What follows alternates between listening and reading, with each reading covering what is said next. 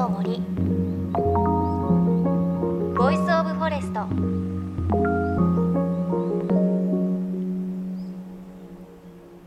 おはようございます。高橋万里恵です。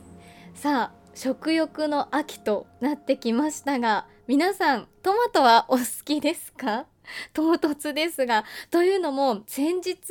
衝撃的なトマトに出会いましてプチトマトなんですがあのお仕事で福島県のイベントに行った際に差し入れでいただいたんですがその名前がプチプヨっていうトマトでプチはカタカナでプヨはひらがなすごく可愛い名前なんですがもうねトマト好きな方にはぜひ知っていただきたいです。あの見た目からして普通のプチトマトとは違って皮が薄くて果肉がギュッて詰まってる感じでちょっとねテカテカしてる感じでチェリーみたいな感じです。砂糖錦とかああいった感じの見た目でまあまた食べたらびっくりで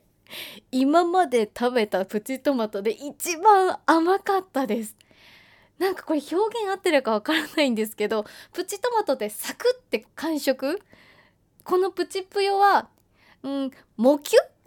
サクじゃなくてもキュッっていう感じで甘みがグッとくるねトマトで。本当に美味しかったです。トマト好きの方では有名だったりするのかな。もうそれぐらいすっごく美味しいトマトなので是非ねプチプヨという品種を見かけたらあのチェックしてもう本当に一押しなので食べていただきたいと思います。ね食欲の秋ですから美味しいものねこれからいろいろ出てきますね。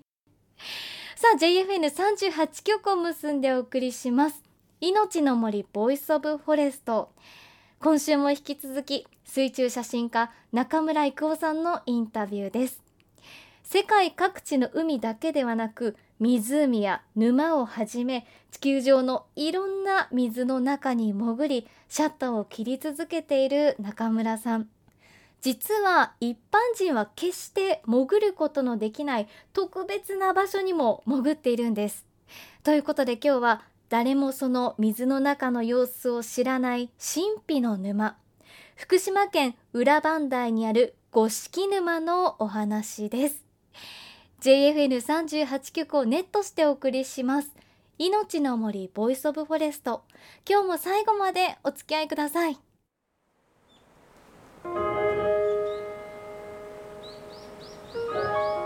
いのちの森。 Voice of Forest。高橋万里恵がお送りしています。いのちの森 Voice of Forest。今週も先週に引き続きこの方にお話を伺っていきます。水中写真家の中村征夫さんです。よろしくお願いします。今日は海ではなく沼のお話をしていただきたいと思うんですが、はい、その沼というのが福島県の裏磐梯にある五色沼です。磐梯山の噴火によって生まれた5つの沼の総称であの文字通り緑や赤や青など本当に色がね違う不思議な5つの沼ということで観光名所としても有名です。郁夫さん特別な許可を得て潜ってらっしゃるんですよね。そうですね。あの五色沼は磐梯朝日国立公園の中にあるので、ええ、勝手に潜ったり枝一本落ちちゃいけないんですよ、うん、ですからここは誰も潜ったことがないので沼の底どうなってるのかっていうことで、うん、きちんと残しておかなきゃいけないんじゃないかな、えー、水が将来干上がってなくなる可能性もあるし現実になくなった沼もあります。そうやって、えー、残しておくことが大事じゃないかなということであの当時の当時は環境庁でしたけど掛け合いましてそれでえー、なんとか潜らせてもらうことになりました。うん、何回ぐらい潜られてるんですか？これまで三四十回は潜ってる。三四十回、えー、すごいですね。あの五色沼って言っても本当はもう百いくつあるんです沼が。ただそれを総評して、えー、えー、五色沼って言ってんだけど、まああの単焦路があってそのそこを巡ると右に左に有名な沼が見えてくるので、はい、それで五色沼って言ってますけどね。本当はもっといっぱいあるんです。噴火でせき止められた沼ですのでたくさんあるはずなんですよね。今日あの写真を持ってきていただいていますが、あのもう一言で言います。幻想的ですよね五色沼の水中写真。こういう世界は見たことないですね。あの沼ごとにやっぱり沼の形とか成り立ちが違うもんですから、えー、やはり火山性の鉱物がこう湧き上がってきてるか来てないかによって全然色が違うんですね。まず五色沼と言われる沼の中でも、えー、魚が住める沼は2つか3つぐらいしかないんじゃないですかね。あとほとんどの沼は魚は住めないです。要するに火山性の物質がこう湧き上がってるから。ああ、有毒な硫黄であるとか。えーえー、その中にこう潜ってるわけなんだけども。有毒なそうでしたね、伊さんその中に潜ってらっしゃるんですよね、やっぱり素潜りで取ったりとかしますので、ごっくりこうやってこう飲んじゃうこともあるんです、はい、だから水から上がるとヒューヒューヒューヒュー声が出ないことがありますこれやばいねって言いながら。やばいですね。でも最初に顔をつけたのがあの瑠璃沼っていう沼でした、はい、有名な沼でとっても綺麗な沼な水の色が。上から見ると、ええ、瑠璃色に見える。えー、この沼には最初にこう入ってスーッと泳いだ時に水面に浮いた時にうわ僕は潜れる人間で本当幸せ者だなと思ったんですよ。まずあのマリモっていう北海道の、はいはい、マシュクにあるじゃないですか。ええ、あのマリモのまあ巨大なお化けこものすごい大きなサイズのマリモ。これはウカミカマゴケっていう苔の一種なんですけど、うん、これがね連なってお茶畑のようになってるわけですよ。水中の中で。水の透明度がよいいし、えー、視界もスカーッと抜けてて何この世界はと思って。魚は。魚は一匹もいない。一匹もいないそれで沼の底を見たらなんか湧き上がってるんです。今ね拝見してますが大きいマリモの間からそうですそうです。ふわふわふわって白い。白いものが沼の底から、あの火山性の鉱物の一種計算アルミニウムっていうものがこう湧き上がってるんですね、これが沼の神秘の色の元なんですこれに光がこう反射して瑠璃色に反射して見えてるんですね。いやあのファンタジーの映画の世界ですよね、ま、本当に。ですよね、えー、現地のねあの五色沼のガイドさんの方がいつも僕らをあの案内してくれたんだけども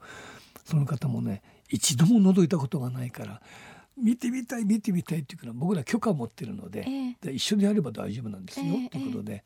ウエットスーツ着てもらって、えー、ミドロ沼っていうところに潜ってみたら、感動してました。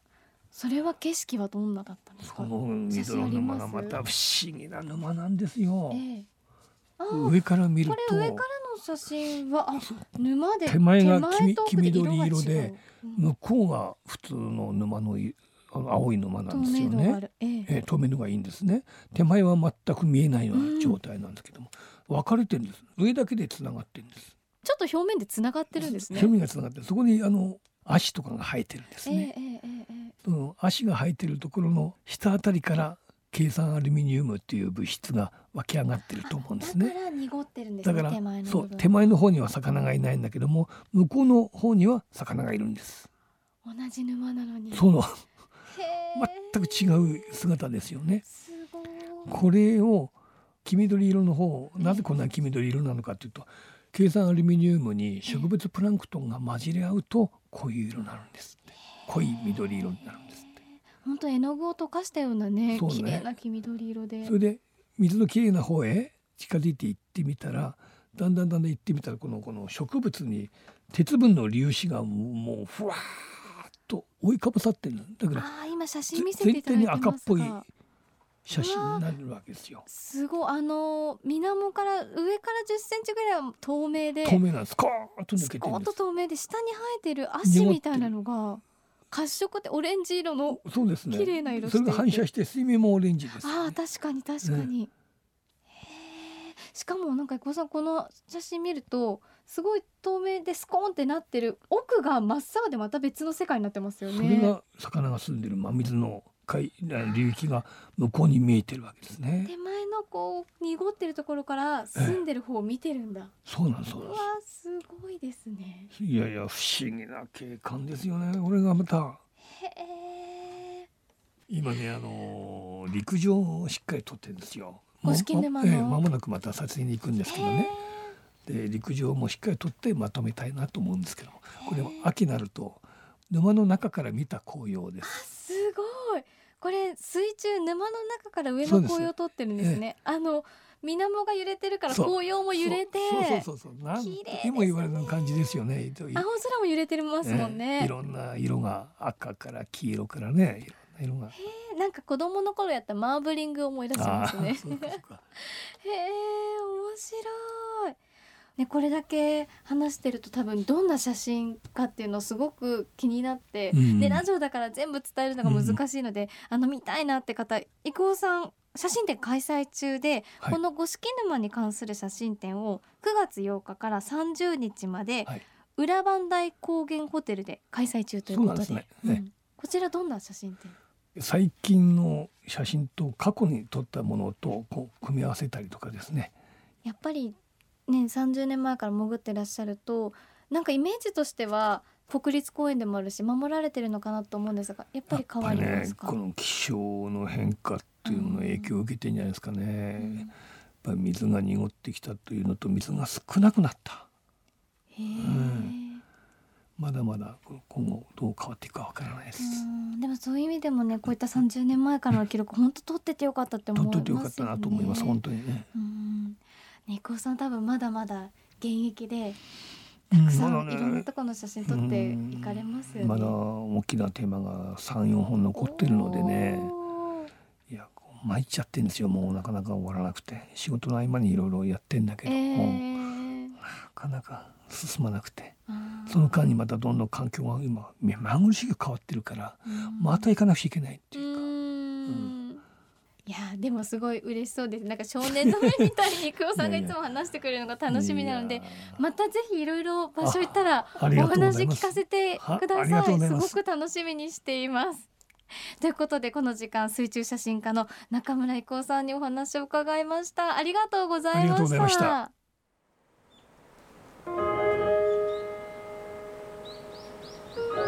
いのちの森 Voice of Forest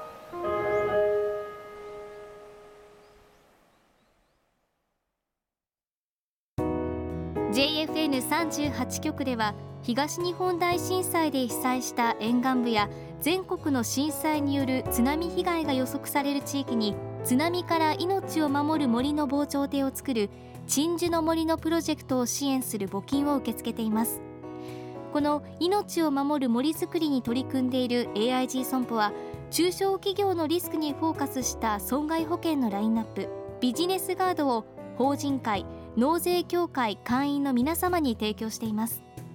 AIG 損保ではビジネスガード新規契約1件につき1本のどんぐりの苗木を植樹する命を守る森づくりを通じ被災地の復興全国の防災減災に取り組んでいます。いのちの森 Voice of Forest。今週は水中写真家中村征夫さんのお話お届けしました。